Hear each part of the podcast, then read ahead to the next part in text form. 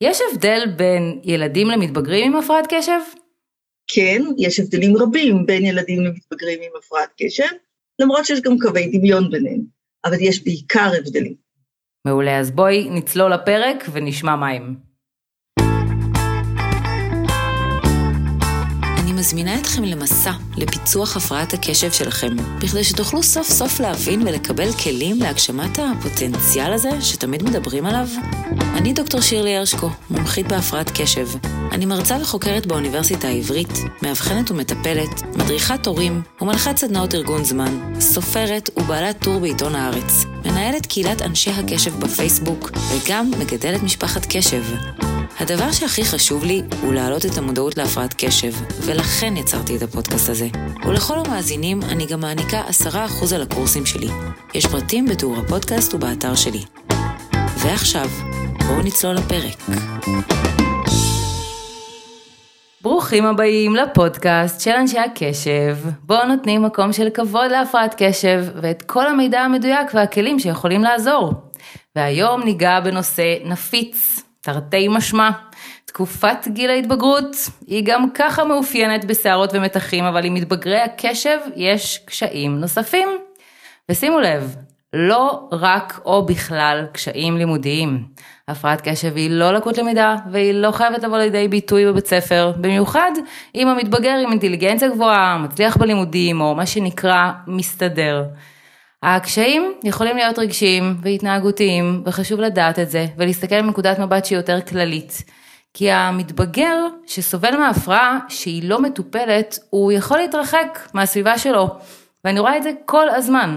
המתבגרים משווים את עצמם לסביבה הקרובה שלהם, בתהליך שהם בונים את הזהות שלהם, ותחושה של נחיתות או של חוסר הצלחה בהשוואה לאחרים, היא יכולה להוביל לתחושה של כישלון עצמי. ואז לכישלונות האלה יש השלכה על המתבגר, בייחוד בתקופה הזאת שנבנה הערך העצמי שלו, וזה יכול להוביל לחוסר ביטחון. אבל החדשות הטובות, שמודעות וטיפול בהפרעת קשב יסייעו גם למתבגר וגם להורים שלו. כן, גם להורים שלא פעם מרגישים שהילדים מתרחקים מהם והם חוששים לאבד אותם. אחת האימהות בקורס הורים שלי אמרה שכל היחסים עם הילד שלה נדפקו בגלל הפרעת הקשב שלו. אז זה מלחיץ, זה מתיש, זה מעלה רגשות אשם. זה גם לא פשוט להתמודד עם התגובות הרגשיות והאימפולסיביות המאפיינות את הפרעת הקשב הזו וגם את של המתבגרים ומקצינות עוד יותר בתקופה הזאתי. פיצוצים והסתבכויות וחוסר ציות ופריצת גבולות ועוד כל מיני סיכונים נוספים שיכולים להיות בשכיחות יותר גבוהה בהפרעת קשב. בפרק הזה חשוב לי מאוד להעביר את המסר שיש התנהגויות שהן התוצאה של הפרעת קשב, וצריך להתייחס אליהן בהתאם. כן, קודם כל להבין. הורים תמיד פונים אליי בבקשה לכלים פרקטיים להתמודדות, מעשיים, ואני מבינה אותם, אבל לפני כן אין תחליף לבסיס, כי כשהם מבינים, אז משהו נרגע, ואז גם הכלים באים בטבעיות בהמשך. ככה למשל, כשהם מבינים שהילד הוא לא מרדן וחסר אכפתיות, אלא יש שם קושי נוירולוגי בסדר, בארגון, בתפיסת זמנים, אימפולסיביות.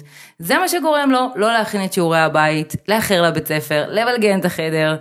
אז חשוב שגם המתבגר עצמו וגם ההורים יבינו את זה, וכדי להבין לעומק לעומק לעומק, הזמנתי אלינו היום את פרופסור איריס מנור, שהיא פסיכיאטרית ומומחית על בהפרעות קשב בארץ ובכל העולם, ולשמחתי גם חברה וקולגה מאוד מאוד יקרה, אז שלום איריס. שלום שירלי. איזה כיף שבאת אלינו. אני שמחה להיות, תמיד אני נהנית לדבר איתך, כמו שאת יודעת. גם אני. ואני יודעת שיש לך המון המון המון מה להגיד ולתת ולהסביר בנושא הזה ובכלל. אז בואי נתחיל ממש ממש מה, מההתחלה. איך אנחנו יכולים לתווך בכלל את הנושא של הפרעת קשב למתבגר או מתבגרת עם הפרעת קשב מבלי להוריד מהערך העצמי שלהם, במיוחד אם האבחון באמת נעשה בגיל שהוא יותר מאוחר. האמת שזו שאלה מאוד מורכבת. זה מצחיק כי זה נע על פני טווח נורא רחב. יש מתבגרים שבאים וגוררים אחריהם את ההורים שלהם, והם אלה שחושבים שיש להם בעיה, וההורים הם אלה שסקפטיים, והם אלה שאומרים, לא, אני מרגיש שקשה לי, נמאס לי מזה שקשה לי, הם לא רואים, הם לא יודעים, אני רוצה אבחון. הרבה פעמים אנחנו רואים דווקא את התמונה הזו, ורואים אותה כמובן יותר ויותר בגיל ההתבגרות המאוחר יותר. זאת אומרת, אנחנו רואים את זה גם בחטיבה, עוד יותר אנחנו רואים את זה בתיכון, שעצוב לי לומר כמה הורים הרבה פעמים לא מאמינים לילדים שלהם, חושבים שזו מניפולציה. דרך אגב, זה משהו שמאפיין, לצערי, הרבה פעמים את כל הגילאים, שהורים מייחסים מניפולציות לילדים, שבעצם זה לא מניפולציות, אלא איזשהו קושי אמיתי שהם לא מצליחים לבטא מול ההורים. וזה מאוד מאוד חשוב. ילדים הרבה יותר ישרים ממה שאנחנו מתייחסים אליהם. אז יש את הקבוצה הזו, ויש את הקבוצה שבעצמה לא מבינה מה קורה לה, ופה שוב יש לנו כמה תתי קבוצות, כי הילדים היותר היפראקטיביים, היותר סוערים, הרבה פעמים כבר יודעים שיש הפרעת קשב, וההורים בעצם חיכו עד שיהיה חטיבה, כי אז, עד אז הם כאילו הילדים יסתדרו, ואז בדרך כלל הם באים פחות או יותר באותה רוח, הילדים וההורים, מוכנים לעשות את האבחון, בדרך כלל הם מוכנים לקחת תרופה, הרבה מאוד פעמים אבל, וזה משהו להורים, הרבה מאוד פעמים זה תלוי במה ההורים עשו ואמרו כשהילדים האלה היו ביסודי. כי יש הורים שהתייחסו לזה בצורה עניינית, ויש הורים שבעצם בלי להתכוון מעבירים את המסר, יש דרכים אחרות, רק אם ניכשל בכל הדרכים האחרות, נלך לתרופה.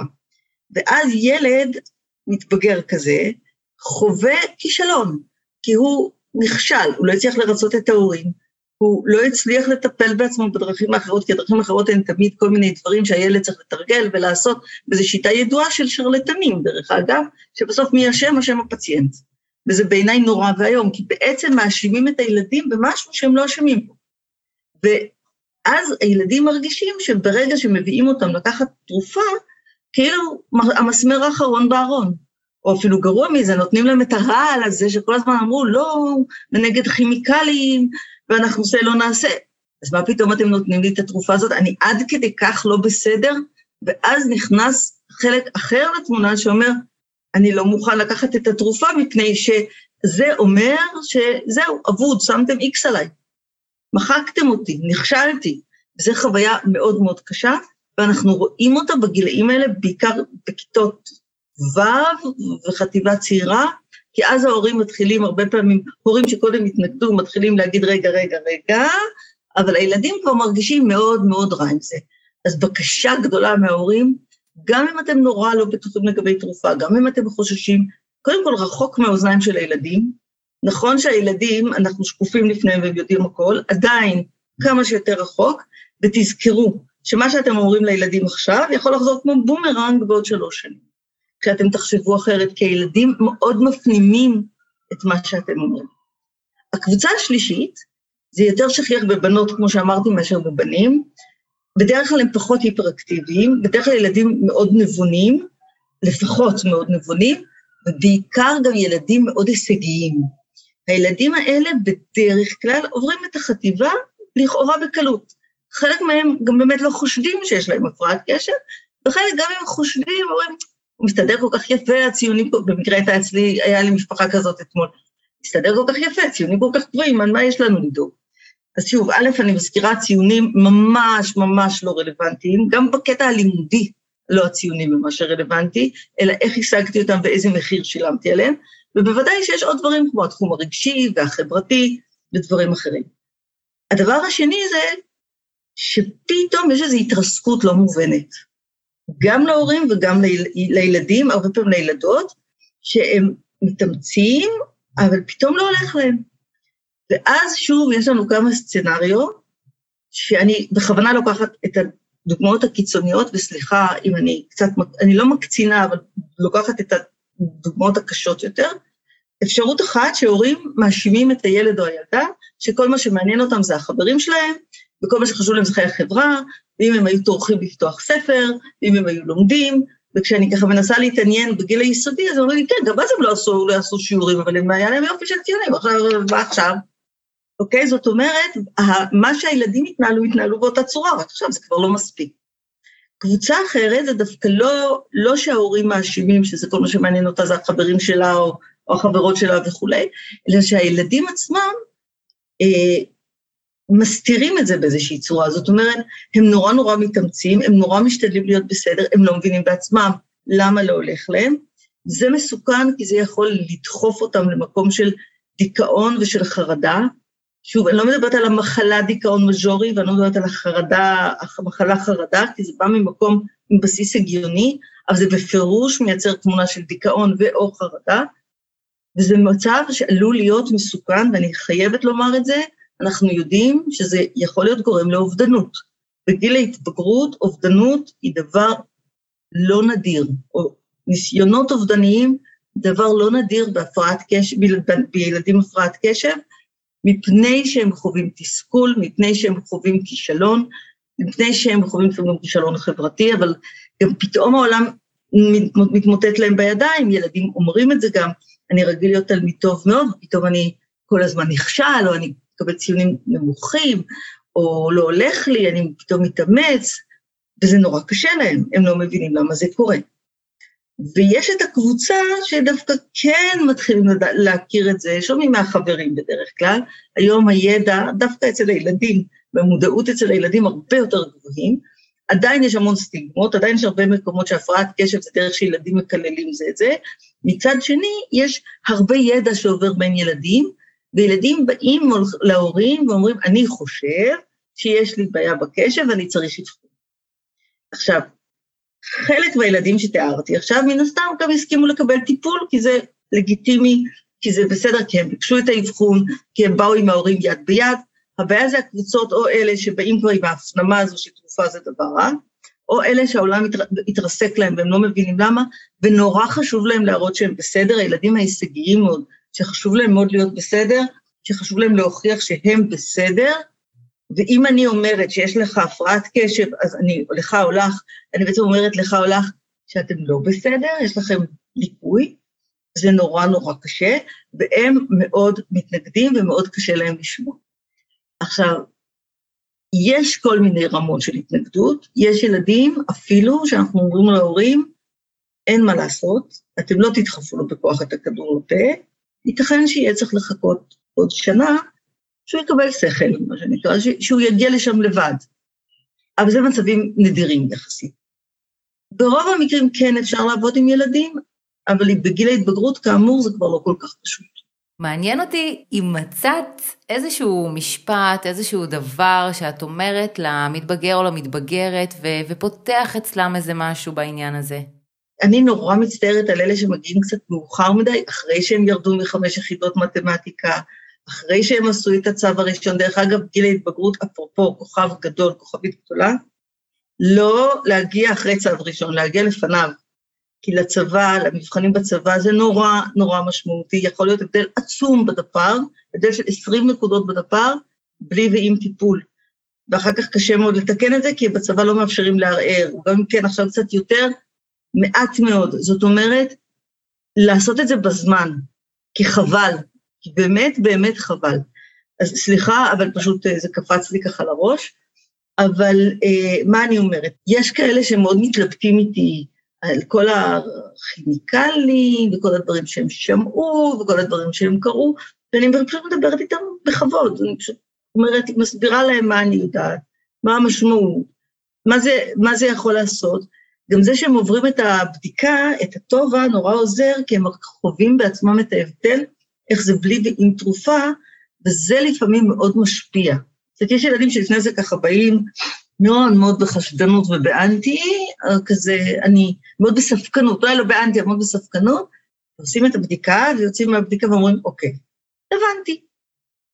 פשוט הבנתי. כי עד עכשיו מעולם לא הבנתי, כי לא חוויתי את זה.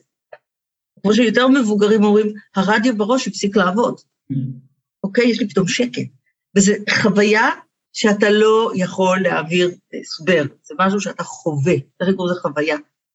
אז יש הרבה מאוד צורות של דברים, או כל מיני משפטים להגיד למתבגרים, אני חושבת שהבסיס זה לדבר בכבוד, זה לזכור שהם כבר לא ילדים, לפעמים אני קוראת להם ילדים בצחוק, אבל אני אומרת אחר כך נערים ונערות, ולכבד את הנפרדות שלהם. כי עוד מושג שאופייני לגיל ההתבגרות זה נפרדות. יש תהליכים כאלה בגיל, בהתפתחות, עוד פעם, שזה קורה בהתחלה בילדות, וזה חוזר בגיל ההתבגרות, של היותם אנשים נפרדים, עם מחשבות, עם דעות, עם רצונות, וצריך לכבד את זה. לא חייבים להסכים, אבל, אפשר, אבל צריך לכבד. בדרך כלל, ברוב המקרים, זה עובד. מעולה, מעולה, מעולה, מעולה. מאוד מסכימה איתך, אני גם מאוד אוהבת להשתמש בכלי הזה של המבחן עם ובלי טיפול תרופתי, לכן מאוד חבל לי לפעמים שאני שומעת על אבחונים שעושים ולא נתנו לעשות את המבחן עם הטיפול התרופתי, מכל מיני סיבות כאלה ואחרות, זה חבל, זה כלי שמאוד יכול לעזור. זה גם בעיה, כי אם לא עושים את זה ולא נותנים מינון נכון, לפעמים נוצר מצב שהנבואה השחורה מצדיקה את עצמה, כי אם אתה לא בודק שהתרופה מתאימה והמינון מתאים, והילד לוקח תרופה שלא עוזרת לו, זה עוד כישלון. או שהתרופה לא מתאימה, או שהמינון נמוך מדי והוא מרגיש עם זה רע, וזה עוד כישלון. וזה אומר, גם הוא לא ייקח יותר את התרופה, אלא אם כן יסבירו לו טוב, טוב, טוב מה, מה הייתה הבעיה, וגם זה לא, הדימוי העצמי שגם ככה כבר לא מזהיר בגיל הזה, חוטף עוד מכה. וזה הגיל, דרך אגב, אני אומרת עוד פעם, שמתפתחים הדברים המסוכנים, כמו בריחה לדברים רעים, כמו סיגריות, ואחר כך גם דברים עוד יותר רעים, זה הגיל שמתחילים מהחשיבה האובדנית, שהיא מסוכנת, מתחילים סימנים של דיכאון וחרדה הרבה פעמים, זה גיל שכבר צריך להתחיל מאוד להיזהר, כי דברים מתחילים להתפתח, תופסים, איך קוראת לזה, חיים בפני עצמם, מתפתחים בפני עצמם, הם כבר, כי, כשהפרעת קשב היא לא מטופלת, אני לוקחת ציטוט מהאוס, היא מגדלת ציפורניים ושיניים. והציפורניים והשיניים האלה מסוכנות. אז דיברנו בעצם על שלב האבחון וההכרה שהוא כל כך כל כך חשוב. אני כל הזמן חוזרת על זה, אין תחליף לאבחון, לא בשביל הילד ולא בשביל ההורה, של להבין, וגם חשוב באמת שהאבחון יהיה נכון, גם בזה אנחנו רואים הרבה טעויות, שאחר כך קשה לתקן, אבל ברגע שתהליך האבחון נעשה כמו שצריך, זה באמת יכול לעשות שינוי מחשבתי והתנהגותי אדיר שטיפולים של שנים לא יכולים לעשות. אז עברנו את האבחון, קיבלנו את ההכרה. עכשיו יש לנו עוד בעיות עם מתבגר או מתבגרת הקשב שלנו, כמו למשל הדבר שאני שומעת שהורים הכי הרבה מתלוננים עליו, זה נושא המוטיבציה וההנאה. שהילד לא רוצה ללמוד, לא מעניין אותו הלימודים בבית ספר, הוא נכשל, הוא מעביר את הזמן, ואיך מניעים אותם ללמוד? קודם כל, יש פה כמה חלקים. קודם כל, חוסר הנאה בעין זה אחד המאפיינים של הפרעת קשב. קשה להם להתניע, ולפעמים קשה להם לסיים. אז את זה כדאי לזכור שזה חלק מהמתנה, ודרך אגב מאוד מאוד מאוד כדאי, גם בגיל הזה, הדרכת הורים, כי יש דברים שהורים צריכים לדעת. ועוד דבר לפני שאני שוכחת, יש הפרעות בוויסות בהפרעת קשב. ואחת הפרעות הוויסות הראשיות, שבגיל הזה תופסת תאוצה, והרבה פעמים יוצרת המון מריבות בבית, זה הפרעה בוויסות השינה. כי אם בגיל הבית ספר היסודי הוא היה הולך לישון ב-10-11, בגיל ההתבגרות הם פתאום הולכים לישון ב-3-4 בבוקר. קוראים לזה delayed sleep disorder, הפרעה של השינה המרוכבת. הם לא מצליחים להירדם כי חומר בשם מלטונין לא מופרש בזמן במוח, הם לא נרדמים, בבוקר כמעט בלתי אפשרי להעיר אותם. ההורים מספרים סיפורי אימים על כמה שעונים מעוררים, שופכים מים ועניינים, ואחר כך בצהריים הם נכנסים לשנץ הרבה פעמים, ככה בלי להרגיש, אופס, הם נרדמים, אפילו בכיתה לפעמים, לכמה זמן, כי הם גם עייפים וגם כי השעון שלהם, הביולוגי, לא מסודר. ולכן, זה בעיה שצריך להכיר אותה, זה לא כי הם משחקים במחשב, זה לא כי הם עסוקים בטלפון, כי זה מה שההורים אומרים. ההורים בטוחים שזה המחשב, הפלאפון והאייפד וכולי, זה לא נכון, וצריך כן לדבר על זה כשמגיעים לאבחון, כי זה חלק מהעניין, וצריך לטפל בזה, ואפשר נורא קל לטפל בזה, נותנים פשוט מלטונין. החומר הזה שלא מופרש בזמן, פשוט נותנים אותו באופן מלאכותי קודם, כדי שהילד ירדם בזמן, זה מאוד עוזר, זה גם מרגיע המון מריבות בבת אחת, אבל חשוב להבין את זה, שיש פה משהו פיזיולוגי, משהו גופני, כי הפרעת קשב היא משהו גופני, שאם לא מבינים אותו, חושבים שהוא חינוכי ופסיכולוגי, זה המון מריבות שהן פול גז בניוטרל, סתם, כי זה לא עוזר, הוא לא נרדם, זה לא מפני שהוא לא רוצה. זה דבר אחד. אה, דבר שני, כל זמן שהם לא מטופלים, די ברור למה אין להם מוטיבציה. גם אני לא הייתי רוצה לעשות כל הזמן משהו שאני נכשלת בו, או קשה לי מאוד, ואין לי ממנו את התוצאה של הסיפוק וההצלחה. אף אחד לא רוצה לעשות את זה. אם נהיה ישרים עם עצמנו, כולנו אוהבים להצליח, גם המבוגרים, ואף אחד לא אוהב ללכת לסבול. אז ההורים צריכים לראות פעם אחת מהעיניים של הילדים, שאולי יש להם איזושהי סיבה לא רעה כל כך, למה לא ממש בא להם. זאת אומרת, זה לא שאין להם מוטיבציה, קשה להם. אגב, לפעמים אנחנו רואים את זה נורא יפה בטובה, איך ילדים שאין להם מוטיבציה, כשאתה עושה את הבדיקה, אתה רואה איזו מוטיבציה יש להם. זו בדיקה מזוויעה של 20 דקות, משעממת עד מוות, וחוץ מזה יש דברים שם שאם אפשר לראות בבדיקה כמה מוטיבציה יש, ואני לפעמים מראה להורים כמה לילדים יש מוטיבציה. זאת אומרת, זה לא שאין מוטיבציה, זה אומר שקשה להם. אוקיי? שוב, אנחנו אומרים, אנחנו יותר מדי שיפוטיים הרבה פעמים, ופחות מדי רואים את הדברים שהם ליקוי, שהם קושי. בעיקר בילדים החכמים גם נורא קל לטעות, כי ילד כזה חכם. ואין קשר. אני מכירה ילדים שמבריקים בטירוף, ויש להם הפרעת קשב, זה אחד לא קשור לשני. אמ, מה עוד? מה עוד הייתי אומרת להורים, אפרופו מוטיבציה וככה? הייתי אומרת ש... ששוב, שיתחילו טיפול וייתנו לחודש-חודשיים לעבור, ויש בדרך כלל המוטיבציה איכשהו מתחילה לגדול.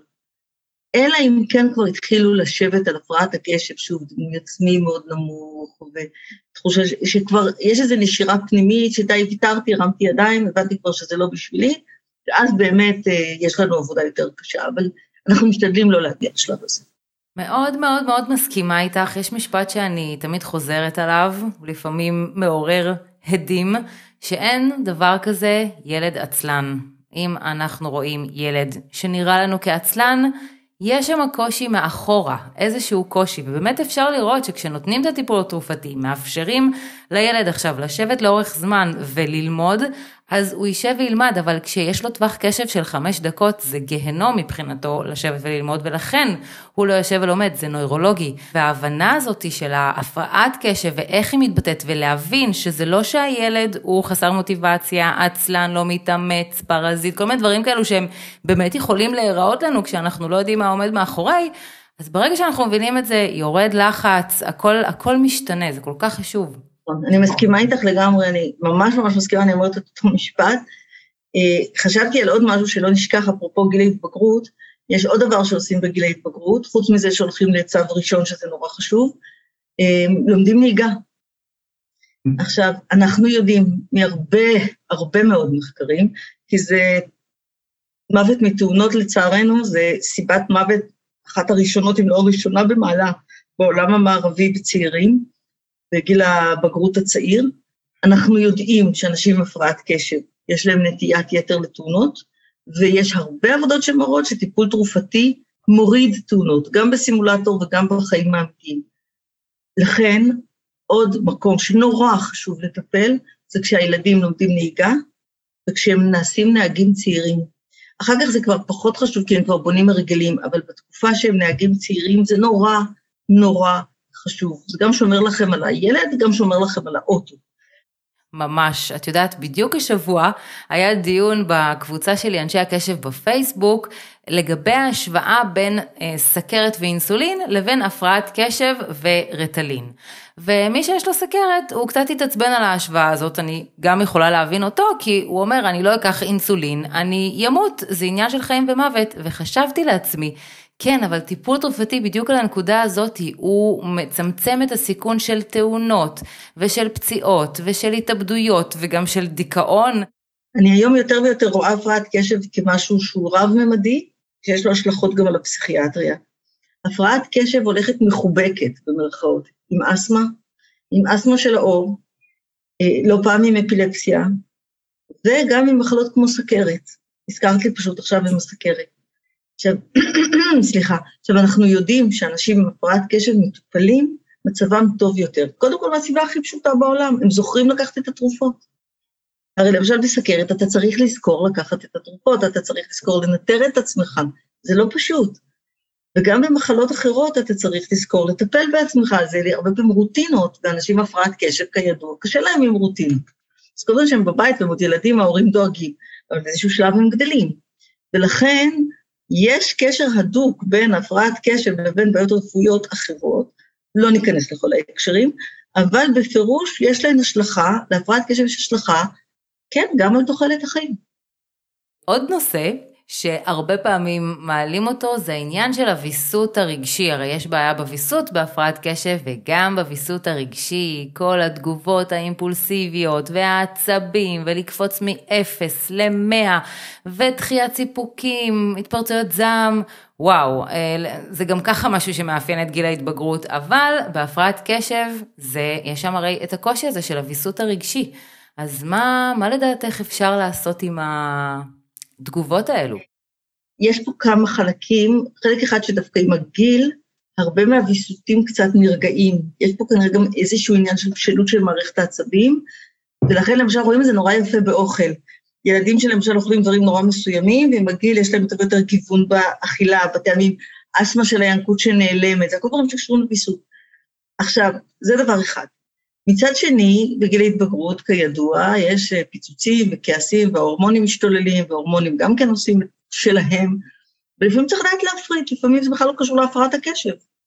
לפעמים זה סתם הורמונים, וזה לגיטימי, גם לבנים וגם לבנות, וזה לפעמים גם חלק מהדרכת הורים בגיל ההתבגרות, ולכן לדעתי כן יש לזה מקום, כי צריך לדבר עם ההורים לא רק על הפרעת הקשב, צריך לדבר איתם על גיל ההתבגרות. למשל, שבגיל ההתבגרות ילד נכנס לחדר וסוגר את הדלת, הדלת סגורה, ולא נכנסים ככה, ולא מכריחים אותם להישאר עם דלת פתוחה, כי הם צריכים את המקום ואת הפרטיות שלהם, סתם לדוגמה. אבל הרעיון הוא שצריך להבין את זה, ושצריך להבין שיש עוד כמה דברים שהם שומרים לעצמם, וזה לגיטימי, וזה מותר. אז יש דברים שכן אנחנו נרצה לדעת, יש דברים שאנחנו לא חייבים לדעת. נושא הסדר והארגון, שהוא בהחלט אה, מחריף עם, ה, עם החדר ועם הלשכוח את הדברים. זה בדיוק הפרעות נוירו-התפתחותיות שהפרעת הקשב שייכת אליהן. זה הדברים שצריכים לקרות באופן אוטומטי, ולא קורים באופן אוטומטי. ולכן אנחנו הרבה פעמים מוצאים אותם בגילאים שונים. למשל, להבדיל הפרעות בציר התקשורתי, הרי לא כולן מאוד קשות, יש הפרעות שהן, מה שנקרא, בתחום הגבוה, שזו הפרעה קלה יחסית, שמתחילים לזהות אותן לקראת, באמת בחטיבה ובתיכון, כי אתה באופן מצפה שכאילו ילד בן שבע, שמונה, הוא די לא כל כך טקט, יכול להגיד דברים מביכים, לא חושב על מה שהוא אומר, מבין, לא מבין אירוניה, לא מבין רמזים. ילד בן 14, אתה כבר מצפה לדברים אחרים. אם הוא משתמש במילים בצורה מסוימת, אם הוא מבין דברים בצורה מסוימת, בצורה קונקרטית מאוד, כבר אותו, משהו לא מסתדר לי. כי זה משהו שצריך לבוא אוטומטית. עכשיו, גם סדר וארגון צריכים במובן מסוים לבוא אוטומטית, כי ילדים כן לומדים את זה, זה לא נכון שההורים לא מלמדים בבית ספר בכלל לא מלמדים את זה, זה לא נכון. אבל הרעיון הוא שאצל חלק מהילדים, אתם רואים את זה פעם אחת, פעם הם קולטים את זה. וילדים עם הפרעת הקשב, זה לא כל כך נקלט, ואז אתה מצפה שזה, הנה, אתה כבר בחטיבה. מה, עד איזה גיל אני אמשיך לסדר לך את התיק? אבל מה לעשות, הבעיה לא השתנתה. זאת אומרת, לא, מה שהשתנה זה לא הבעיה, מה שהשתנה זה היחס אליה. או הציפייה שלנו מה יהיה. כן, בהחלט. אז אני באמת גם רוצה להדגיש פה את העניין הזה, שכל הנושא של סדר ארגון, התנהלות, תכנון זמנים, זה בדיוק הלקות בהפרעת קשב, ולכן כל כך קשה להם לעשות את זה. זה לא ממקום של עצלנות או פרזיטיות, וזה בהחלט גם יכול להמשיך גם הלאה לגילאים הרבה הרבה יותר גדולים. הרבה פעמים אתה שואל את ההורים איך זה אצלם, ואתה מגלה שזה לא כל כך שונה. יש גם את הקבוצה ההפוכה כמובן, שהם סובלים מסדר יתר. רואים את זה יותר בבנות מאשר בבנים, שהם סופר, סופר מסודרים, וכל דבר יש רשימות, וכל דבר ערוך, וכל דבר, ואוי ואבוי, ודרך אגב, אז יש התקפי זעם, שהם מזיזים אותם מהסדר הקבוע שלהם, כי הבעיה היא שאם אני לא חי לפי סדר מאוד מאוד קבוע, ואם אני לא עושה את הדברים בזמן, אני נכנס לתוך בלאגן, לכאוס נוראי, וזה מכניס אותי לאי שקט נוראי.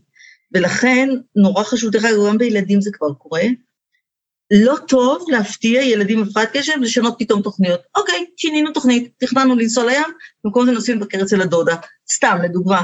או כל מיני שינויים כאלה, פתאום ילדים נכנסים להיסטריה מזה לפעמים, ואתה לא, וההורים כועסים עליהם, ואומרים, מה, והם לא מבינים, וילדים התנגדותיים, הם לא התנגדותיים, אתה הכנסת אותם עכשיו ללחץ נוראי. אצל מתבגרים עוד יותר. נורא נורא חשוב להם הסדר והארגון. דרך אגב, זו גם אחת הסיבות שבצבא הם מסתדרים הרבה יותר טוב ממה שחושבים. כי תמיד ההורים נורא מפחדים מהצבא, ודווקא בצבא, כי בצבא יש סדר וארגון חיצוניים מאוד ברורים, מאוד נוקשים, מאוד חזקים, שנורא קל להתאים את עצמך אליהם, כי אתה פשוט, יש מסגרת, גמרנו, אין, אין, אין, אין את החוסר בהירות שהרבה יותר קל להם. וואי, זה כל כך חשוב להדגיש את זה, כי יש המון אנשים שחושבים שאם הם מסודרים ומאורגנים, אז ברור שאין להם הפרעת קשב, וזה לא נכון, אתה בהחלט יכול להיות בקיצוניות השנייה. אוקיי, אז אה, לקראת סיום הפרק החשוב והמרתק הזה והמשנה חיים לדעתי, אה, אני רוצה לשמוע ממך, אני, אני באופן אישי בהדרכות שלי, הדבר שהכי חשוב לי זה היחסים הורים וילדים. ו... ואני ממש אומרת להורים, יש לכם פה יחסים לעוד, לא ל-12 שנה של הבית ספר, אלא לעוד 20, 30, 40, 50 שנה, ואנחנו רוצים שיהיה לכם קשר טוב. אז כן. מה, מה לדעתך יכול אה, לחזק יחסים, אה, לאפשר שם גם בגיל ההתבגרות מקום טוב? קודם כל, חוש הומור זה דבר חשוב, מאוד חשוב, בעיקר בגיל ההתבגרות. דבר שני, לזכור את הנפרדות. לא להיעלב כשהילד מפנה לך עורף. לפעמים כמה שהוא קשור אליך יותר, ככה הוא יותר יפנה לך עורף. יתרח... כאילו, לא. ילדה אחת אמרה לי, אני חייבת להתרחק, כי אחרת אנחנו יותר מדי קרובות, אימא שלי ואני. אוקיי? ילדה מאוד מאוד חכמה. ולצד אה, זה, וזה גם לילדים אני אומרת, לא תמיד הם מבינים, ההורים בדרך כלל מבינים, חלק מהילדים מבינים. יש אמירה של מרק טוויין שאני נורא אוהבת. הוא אומר, כשהוא היה בן 14, הוא אומר ככה, כשאני הייתי, סליחה, כשאני הייתי בן 14, כל הזמן חשבתי כמה שהזקן שלי, אבא שלי, מטומטם. ולא בעניינים. כשהגעתי לגיל 21, הופתעתי כמה הוא החכים עם השנים. זאת אומרת, יש גם משהו בגיל ההתבגרות, שוב, אמרתי את זה קודם ברפרוף, יש את ה... כילדים, הם רואים אותנו ההורים, כי גם אני הורה, כאלילים, כזה ראה וקדש. ובגיל ההתבגרות הם מגלים שלאלילים יש רגליים מחול, ושהם בני אדם, ושהם טועים, ושהם בסך הכל בני אדם, ולא תמיד מושלמים. ואז יש התנפצות נורא גדולה, ויש גם כעס, וזה לא קשור להפרעת קשב, זה גיל ההתבגרות הנורמלית. ומרד. ואז הם עוברים את זה. ואז הם מגלים את ההורים מחדש, ממישור אחר, מרמה אחרת, וזה אני חושבת החלק הכי חשוב. זאת אומרת, להבין, א', שייתכן שתהיה תקופה לא פשוטה, שהילדים לא קל להם, גם עם ההורמונים, גם עם החיים שלהם שהולכים ונעשים יותר ויותר חיים שלהם, וגם עם זה שהם איתכם צריכים לבנות מערכת יחסים הרבה יותר שוויונית.